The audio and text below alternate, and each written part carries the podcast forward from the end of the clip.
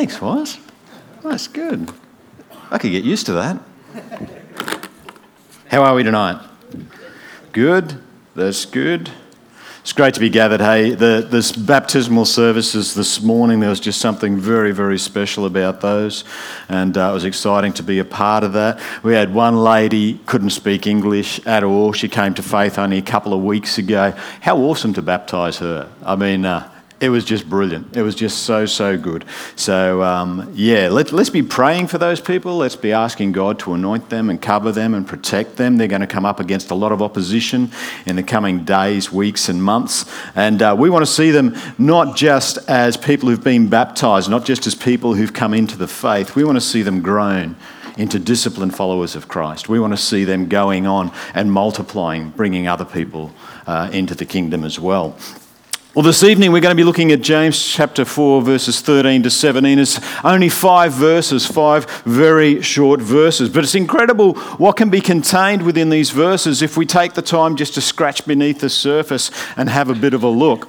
So, tonight's passage is covering those who have this presumptuous attitude when it comes to what they're going to do into the future, their plans, their purposes, what they believe they should be doing. And James addresses those people who, again, are saying that they're Christians, but you know, they say that they're following and being obedient to Christ and everything like that, and they're making these plans for the future, and they're not even considering God in the midst of that. They're not even considering pausing and asking Him about whether they should do that, or even if what they're doing is God's will. And James is wanting to draw to our attention, or the readers of this letter, that the future and all of its outcomes are in God's hands. He ultimately is in control. He calls us to account and he wants us to be aware, this is James, that if we don't humbly acknowledge God's ultimate control over the future and our part in that, we sin. It's that simple. That's what James has said in here. And the call is to live our lives in obedience to God with a view that all our plans, all our purposes, our entire future when we consider them, should be considered with God in mind. Let's just pause and pray. Father God, thank you we can be in this place tonight. Thank you for your presence with us, not only here, Lord, but all throughout our weeks. And Lord, tonight we come and we just ask that you'll be here now, that we will hear your voice, that we will respond to you, that you will reveal the truth of your word to us. And we pray this in Jesus' name. Amen. When we think about the culture that we're presently living in, it's pretty arrogant, really. It seems that we're surrounded by people who are full of their own self importance. But when you think about what is happening around them, you can sort of understand it too. We encourage people to boast about their achievements. We encourage people to boast about how they got ahead. We encourage people to boast about how they climbed the corporate ladder. In fact, we have whole conferences where these people can boast about how they did it and encourage other people to do the same thing. That's the culture that we've developed. And so we have all these people who talk about how they were the best at what they were doing, uh, how they should have been the obvious choice for a certain position, task, or role that they uh, potentially could have had. And it seems that the culture we live in likes it. It seems that we applaud it. In fact, we give awards to people who do those types of things. And those who talk in such a way express pride in who they are what they've achieved. And yet, when we look towards Scripture, it seems to be that God hates that attitude. He hates pride. Proverbs 8:13 says exactly that. I hate pride. Proverbs 16:5 says the Lord detests the proud. 1 Peter 5:5 5 says God opposes the proud. And the passage we read last week in James, James 4 6 says, God opposes the proud. So, out of this passage tonight, the bit that we've just read, the first thing I want to look at is our boasting, the attitude of boasting. The very fact that Scripture calls out pride and tells us that God hates it should cause each one of us to pause and ask, Lord, is there some of this in me? Do I have some of this attitude? Do my actions and attitudes reflect ungodly pride? And I've got to be honest, I've been there. You've heard me say it. I was an outstanding auctioneer. I was very, very good. I had a guy said I was set to be the best auctioneer in Australia. And yeah, I thought I was going to do that for life. Someone had other plans. I wasn't listening to him, so he let my business crash and burn. No one can explain why. Now I'm a pastor. I should have listened. Hey, maybe I could have auctioned and pastored as well. Who knows? But you know, sorry? Amen? Yeah. mm, no, I'm not going there. My wife will kill me. But the question is, you know, we need to explore that attitude. Is there anything that we actually boast in which is not of God? Is there any attitude within us where we puff ourselves up, where we want people to notice who we are? And there's one thing we have a habit of doing, which is a way of boasting. It's making myself better than others. And it's where we say, I would never do that. You, none of you have ever done that, hey? That, I'm just the only one guilty of that. Is that right? Yeah. So, you know, and, and so we have these attitudes and we just accept them. We don't think about what it actually means and the consequences of it. And James says in 4.13, Come now, you who say, Today or tomorrow we will go into such and such a town and spend a year there and trade and make a profit. And it's really interesting when we dig a little below the surface. And uh, Pastor Darrell offered his library and all his commentaries. If anyone, that was the deal, wasn't it, this morning? Anyone could come and use your commentaries anytime they wanted. Was something like that anyway. So feel free to contact Pastor Darrell and use his commentaries. But when we dig below the surface a little bit, we learn some about um, what was actually originally written. And this is one of those cases where it's really interesting because when, when James says, Come now, you who say, who's got an NIV? It says, now listen, doesn't it? Yeah, so this is an abrupt term. This is something that's quite in your face. And it's only used twice in Scripture, and both times by James, here and then in James 5 1. And he's basically saying, Come on, you guys, seriously? He's really calling them out on it. Are you guys for real? Are you really going to make plans about what you are going to do, how you are going to achieve it, all that you're going to do in the 12 months? And you're going to do that without even consulting God? You're not even going to include Him in your. Really? You can't be serious. And that's the attitude that James has actually got here. He calls them out. He's saying, You are arrogant. And James tells them straight out you have no control over your life. You don't even know if you're going to be alive next year. You don't know what's going to happen. Now, the problem here is not about the decision to go and make money. I know many Christian people who have sought God in their business plans, have honoured and glorified Him, have given phenomenal, phenomenal offerings and tithes and made millions because they continue to offer everything to God and accept that it's Him and His purposes. So that happens. But it's this attitude of heart. So it's not about making money. it's about doing so based on your own wisdom. The confidence is not in God and His plans and purposes and His calling upon your life. The confidence is in you, your own abilities, your own strength. And we should not be presuming to be successful based on that alone. We shouldn't think that we can get it all together, just like I did with my auctioneering business, and think it was going to be a success. I've, the world's my oyster. Ended up just being the shell, didn't it? So if we say we're following Christ, if we are truly disciples, if that's what we say, we should never make plans apart from Him, without including Him, without asking Him. When we do, then the focus shifts. You know, the focus becomes more about the success of the enterprise, more about the profits that we will make, more about, you know, how we are going to achieve what we want to do. And the driving force and the passion to move forward has nothing to do with God because He was never part of it anyway. And the type of thinking that's expressed here is something that Amos mentions in chapter 8, verses 4 and 5. Hear this, you who trample on the needy and bring the poor of the land to an end, saying, Listen to this. When the new moon is over, when will the new moon be over that we may sell grain, and the Sabbath that we may offer wheat for sale, that we may make the ephah small and the shekel great, and deals deceitfully with false balances? These guys aren't offering, aren't honouring the Sabbath at all. They just want the Sabbath to be over so that they can make more money, and not to even do it honestly. Their focus has shifted from God and honouring Him to just making money. You can see that they're tampering with the scales and things like this here. They're dealing deceitfully. But it's all about the money. These merchants weren't honouring God. They wanted to make more money and they were doing so dishonestly. And it's pretty hard to argue that what they were doing was by the grace of God, that this business was set up for Him, and so they were making money because God was blessing and honouring them. Um, think about Luke 12, 16 to 21, too, the uh, parable of the rich fool who had the abundance and he decided to tear down his barns and build larger barns so he could take life easy and just basically relax and live the good life. What happens? God demands his soul of him that very night. He doesn't get to enjoy any of it. And again, James isn't about isn't against people making money or even having the desire or planning to make money. But what he's saying is, it's not an attitude of self sufficiency. It's not about you and what you can do. It's about God's call on your life, where He's drawing you to, and including Him in what you want to do. It's about God.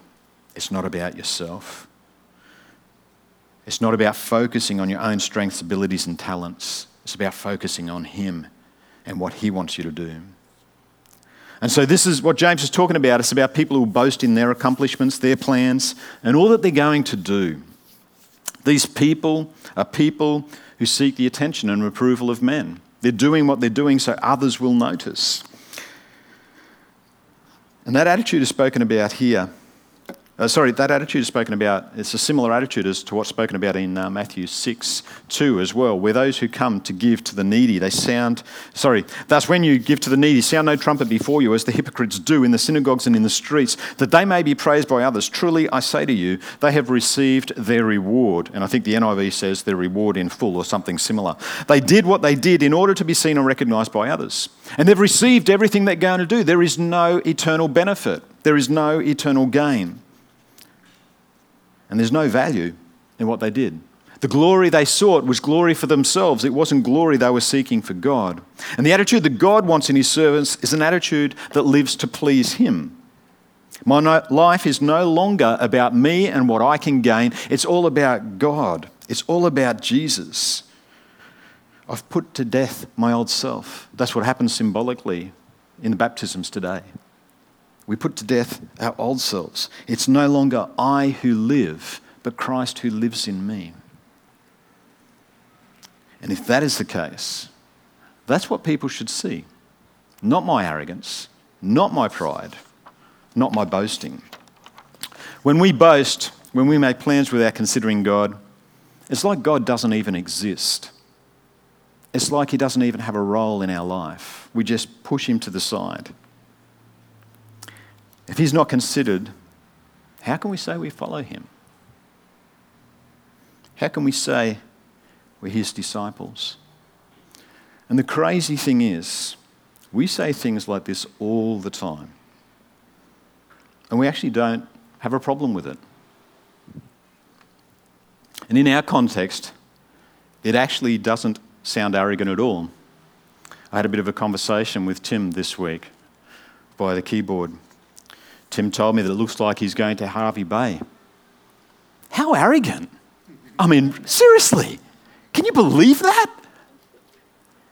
It's ridiculous. You laugh because it seems weird, doesn't it?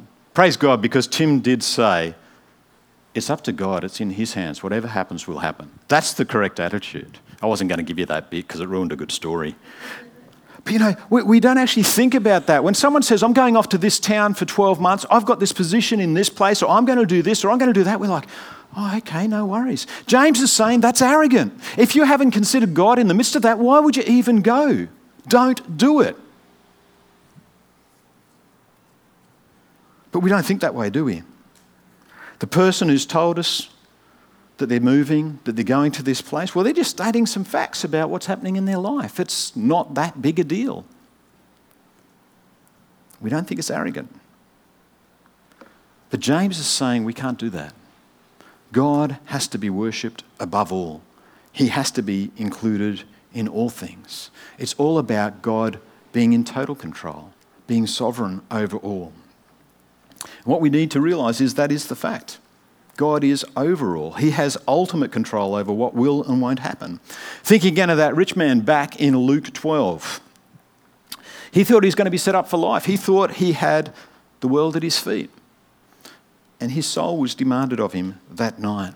And James emphasizes this in 4:14 to 16. Yet you do not know what tomorrow will bring. What is your life? For you are a mist that appears for a little time and then vanishes. Instead, you ought to say, if the Lord wills, we will live and do this or that. Do you know that little notice that little bit in there we skip over? If we live.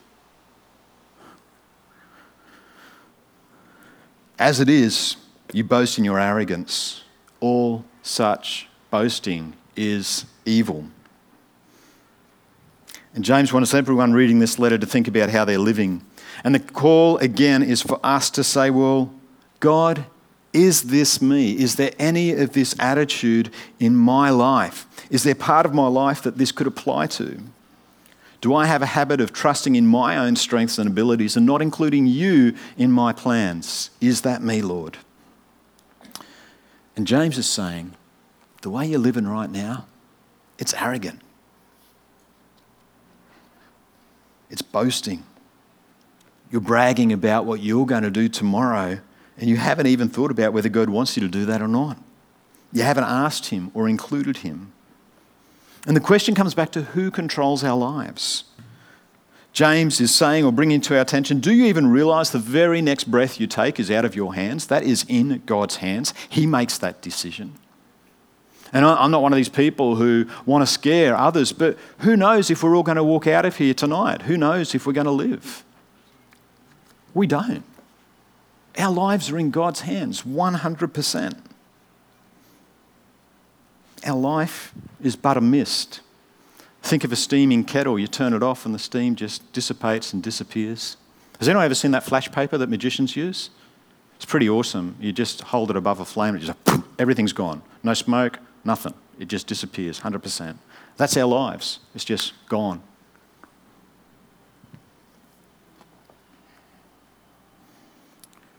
In the big scheme of things, we're a momentary flash. And what we should be saying is, Lord, if you allow me to live, if you give me that next breath, What do you want me to do? You and me together, God. What are we going to do?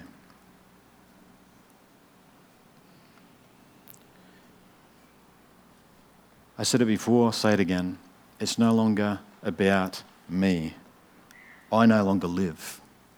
It is Christ who lives in me. He's either Lord of my life, as in all of my life, or he's not Lord at all. He can't be Lord if he's only Lord of part of your life. He needs to be Lord of all. And so, as Lord of our life, we need to submit to Him. And this submission is not a one-off thing. James 4:15 says, instead you ought to say, if the Lord wills, we will live and do this or do that. And we have to have this attitude. Each and every day, it's no longer about me. When I wake up, it should be you and me to Lord, together, Lord. What are we going to do? I should want to spend time with God. I should want to dig into His Word. I should want to pray. I should want to seek His purposes for my life that day. He is Lord of my life. And we talked about life groups and that uh, before, about how important that is. Man, life groups are just so incredible. I've been fed so much in my life from life groups. And we had this guy in our life group back in my former church. And this is a guy who we, we, we often post up Facebook posts from a few years ago. It's like, hey, Tom, you coming to church? And he's like, nah, man, I'm going to stay at home and watch this on TV or whatever. And, and this guy, he was just so not into, yeah, you know Tom, don't you? Yeah. He was just so not into church. And this guy got into life group. He got people who challenged him week in, week out about praying for divine appointments and things like that. And he started thinking, this is real. I should actually be doing this. I should actually be living this out. This is the guy who now, if he came up to you in church, because he does this, and he said, How's your week gone? And you said, Oh man, I missed my quiet time on Tuesday. He goes, Well, what did you do on Tuesday, man? You weren't serving God. How could you have your day laid out before you if you didn't know what God wanted to do? You've got to read your Bible every day. And this guy was a wallflower prior to that. He wouldn't say boo to anyone. and the power of God in him. I mean, that sounds really harsh, but you couldn't come across any. Oh, who came to my ordination? Oh, okay, just Pastor Darrell. The guy that led the service, that was Tom. That's the guy I'm talking about. And, and, he's just got this love of God now, and he's, he is very compassionate and, and welcoming to people, and he encourages them in the faith. But if, you're a, if you say you're a Christian and you're not reading your word, man, he slams you. And it's good. It's good because he gets he spurred all these people on to a greater faith because he knows now you can't do that. You can't say you're living for God and then not include him. You've got to have him as part of your life. So submitting him is about not how much of Holy Spirit I have, but how much of him, how much of me he has. You know, people talk about being full of Holy Spirit. It's not about that. How much are you willing to give him? How much of yourself are you willing to sacrifice? Jesus gave it all, and he's calling us to do the same. Rather than saying, This is what I'm going to do tomorrow, this is what I'm going to do next week, next month, next year, it's about asking God, What would you have me to do tomorrow? What would you have me to do next week, next month, next year? Now, I'm not ruling out five year plans. I think it's good to pray and ask God what He wants you to do. I would not have gone to Bible college if it wasn't a long term plan. I would have just tried to do each day. But God said, This is where I want you to go. This is what I want you to do. And so that was the long term plan for me. And uh, I didn't know being a pastor was at the end of that, but this is where we ended up. And again, it was in God's hands. So James calls us back to the lordship of Christ. It has to be the lordship of Christ. James calls us to examine ourselves. Are we submitted to God and His will for our lives, or are we comparing ourselves to others? We just have this terrible habit of doing that. I have that habit of doing that as well. You know, even when you get called out, you say, man, that was pretty boastful, that was pretty arrogant. Well, you should have heard what he said. And again, what I said before, you know, I would never do that. It's one of those judgment calls. We've got to stop doing that. We've got to think about our relationship with God and forget about the relationship with each other. You know, when we compare ourselves to a holy, righteous God, we are nothing. And yet, He steps into our life. He wants us. He wants to use us. He wants us to be a part of His greater plan. That's the way we should look at our relationships, not this way. So, do we look at others and point the finger at them, say they're arrogant, that they're not really living for Jesus, and blind ourselves to our own arrogance and judgmental attitude in the process? And our attitude should be one of total submission to God, no trust in our own strength, abilities, and experiences when it isn't, then we're living out what James says in 16. When we boast in our arrogance, we're boasting in an evil manner.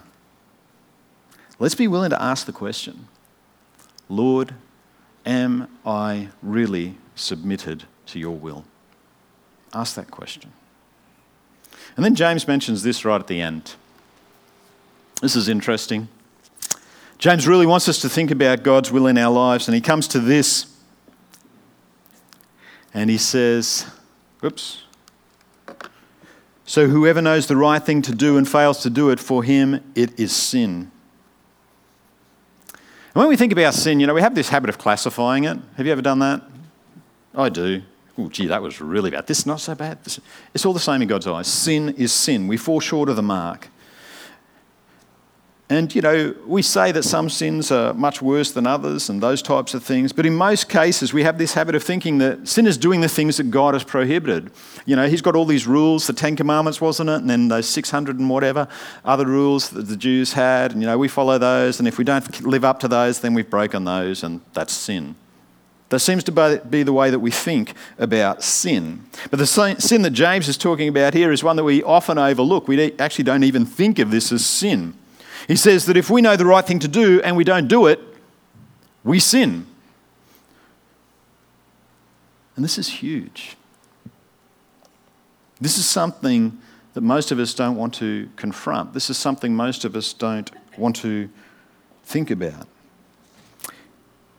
If we're really surrendered to God, if we really call Jesus our Lord and Saviour, we need to think about this. God has each of us here for a purpose and a reason. I believe that. He has a purpose and a reason for each and every follower of Jesus. You're unique. Praise God for that. I would be very scared if I ran into another Charlie. Very scared.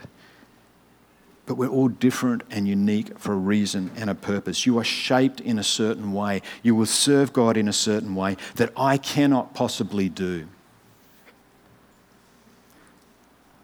And part of our discipleship, part of becoming more and more like Jesus, is submitting to Him.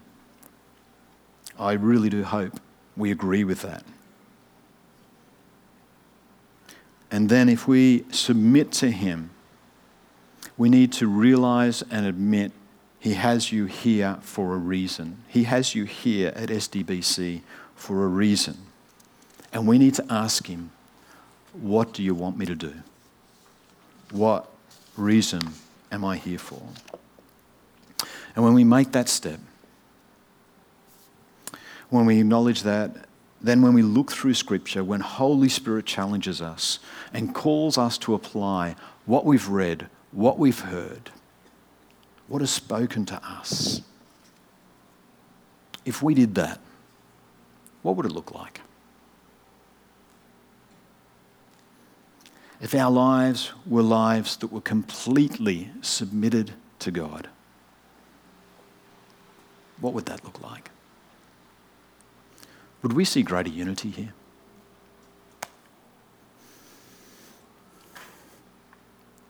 Would we be on our knees when we prayed?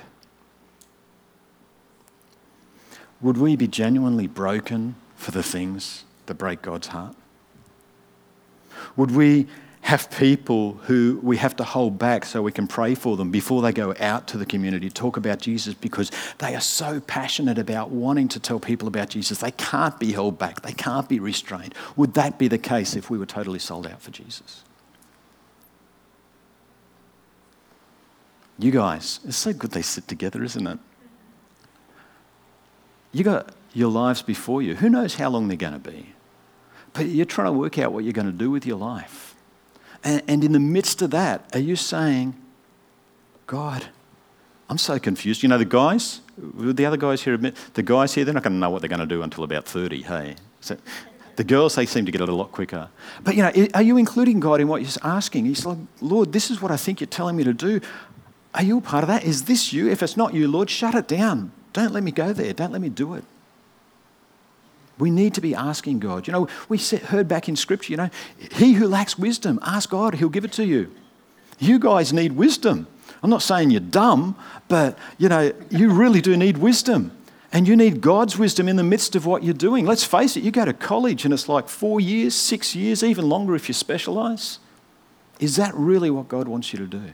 And if it is, praise God. I'm not saying don't go to uni. I'm praying, saying not do this, not do that. But wouldn't it be awesome to get to the end of it and all the way through you've been able to say, this was God, this was God, this was God, this was God. And when you get to the end, you're not even worried about what's going to happen. You're not even worried about getting a job because God brought you to that point. He's going to let the next thing happen. I'm waiting, Lord. This was all you. And you just step straight into what God has planned for you for your entire life. Wouldn't that be awesome? Be good to have a neon sign pointing that way too, wouldn't it? He doesn't work that way. He used to just give me a little bit of light just in front of my foot so I could take the next step. But the thing that James has made clear here, what he's wanted to point out is if you've thought through what we've said, if you've realized that your life would be different, or you know something God has been calling you to, you need to take action. You need to do that tonight. You need to do that because if you don't, you're sinning. That's what it says. And you know, the incredible thing is we worship this gracious, incredible, forgiving God. And He wants to welcome you back. You know, there's times He's called me to do things. I've told you about the guy in the wheelchair that God told me to go up and pray for. I didn't know the dude. I was in the middle of a shopping center for crying out loud. And God said, Go up, pray for this man, pray for his healing. I didn't do it. I thought God was nuts. You know, I, I had to come back. I had to ask for his forgiveness. Who knows what would have happened? I mean, that guy might have jumped up and ran out of that place. That's not up to me, that's up to God. Maybe the guy would have stayed in the wheelchair for the rest of his life and thought I was crazy. That's irrelevant. It's about being obedient to God, it's about doing what He calls us to do. And if He's called you to do something and you haven't done it, you need to deal with that. You need to ask His forgiveness. And we have this gracious God who's just going to welcome you back. He's going to say, I forgive you. He's going to teach you to hear His voice. He's going to allow you to have that confidence. You've heard Thurindu say, you know, pray for that 30 seconds of boldness that it takes to speak about Jesus. And He'll give that to you. Speak to Thurindu now. He might be down to five seconds now. Just give me five seconds of boldness. That's all I need now, God. Who knows? But He's doing it, and He's seeing God do great things as a result. So if you don't do the good that God tells you to do, you're sinning. We don't think of sin that way, do we? We think of sin as being giving into temptation, like I said back in James 1. But James is saying this is a sin of neglect. When God shows you the right thing to do and you do not do it, you're sinning. And as we've been working through James, the whole book, everything, is a call to action. We're not to sit and listen, we're to put everything that we learn into action. He's given us this moment right now. Do we know what's going to happen tomorrow? I've got no idea. Are we going to surrender ourselves afresh to Him? Are we going to say tonight, I don't know what tomorrow brings, but I know you're Lord of tomorrow as well. You're the Lord of my life. You're the Lord of tomorrow. I can trust you. Are we willing to surrender to Him tonight? Are you going to take the life that He is offering, a life that is within His will, and are you going to live that out each and every day? Or are we going to continue in rebellion? Are we going to keep wanting to go our own way and do our own thing? The choice is ultimately ours. This week, can I ask you, when you pray, pray about the plans that you have for your life, for your family, for your home, your business, and the church. We should be praying for the church. What do you believe God would have SDBC be? And don't get up and run away. Stop and listen. What is God going to say in the midst of that? When you read your word after that, and He speaks to you, write it down. What's He think about what you're praying? What's He saying to you? We also heard the value of looking back over what God has done. Can you do that this week? Think about where you are in life right now. How did you get to where you are? Can you see God's hand all the way through that? I know when we struggle, we have a tendency to do that. And it's amazing how we do see God's hand, even when we've messed up we look back and we see that He allowed things to happen so we would be drawn back to Him. For those of you who have an uncertain future or who are trying to work that out, can I encourage you get a few Christian men or women around you, people you can trust, to pray with you about your future, what God is calling you to do. And then, whatever they tell you, check it against Scripture. If it lines up with Scripture and it's similar to what God has been saying to you, go with it. If in doubt, come and see the pastors. We'd love to work through stuff with you, but seek counsel from Christians' friends. And finally, I want to dare you to do what God's calling you to do. Some people have been nudged continuously to take a step of faith. It could be a little step, it could be a huge step. I don't know. I'm daring you tonight just to do what God's calling you to do.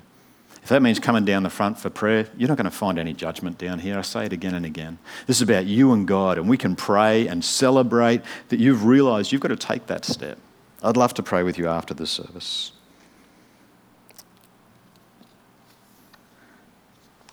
But again, it's in each of our hands, isn't it? No one can force you to do what you should do. No one can force you to be obedient to God. It's up to you. Let's pray. Father God, I thank you for your presence with us tonight. I thank you for your love that you pour out upon us so freely. And Lord, we mess up.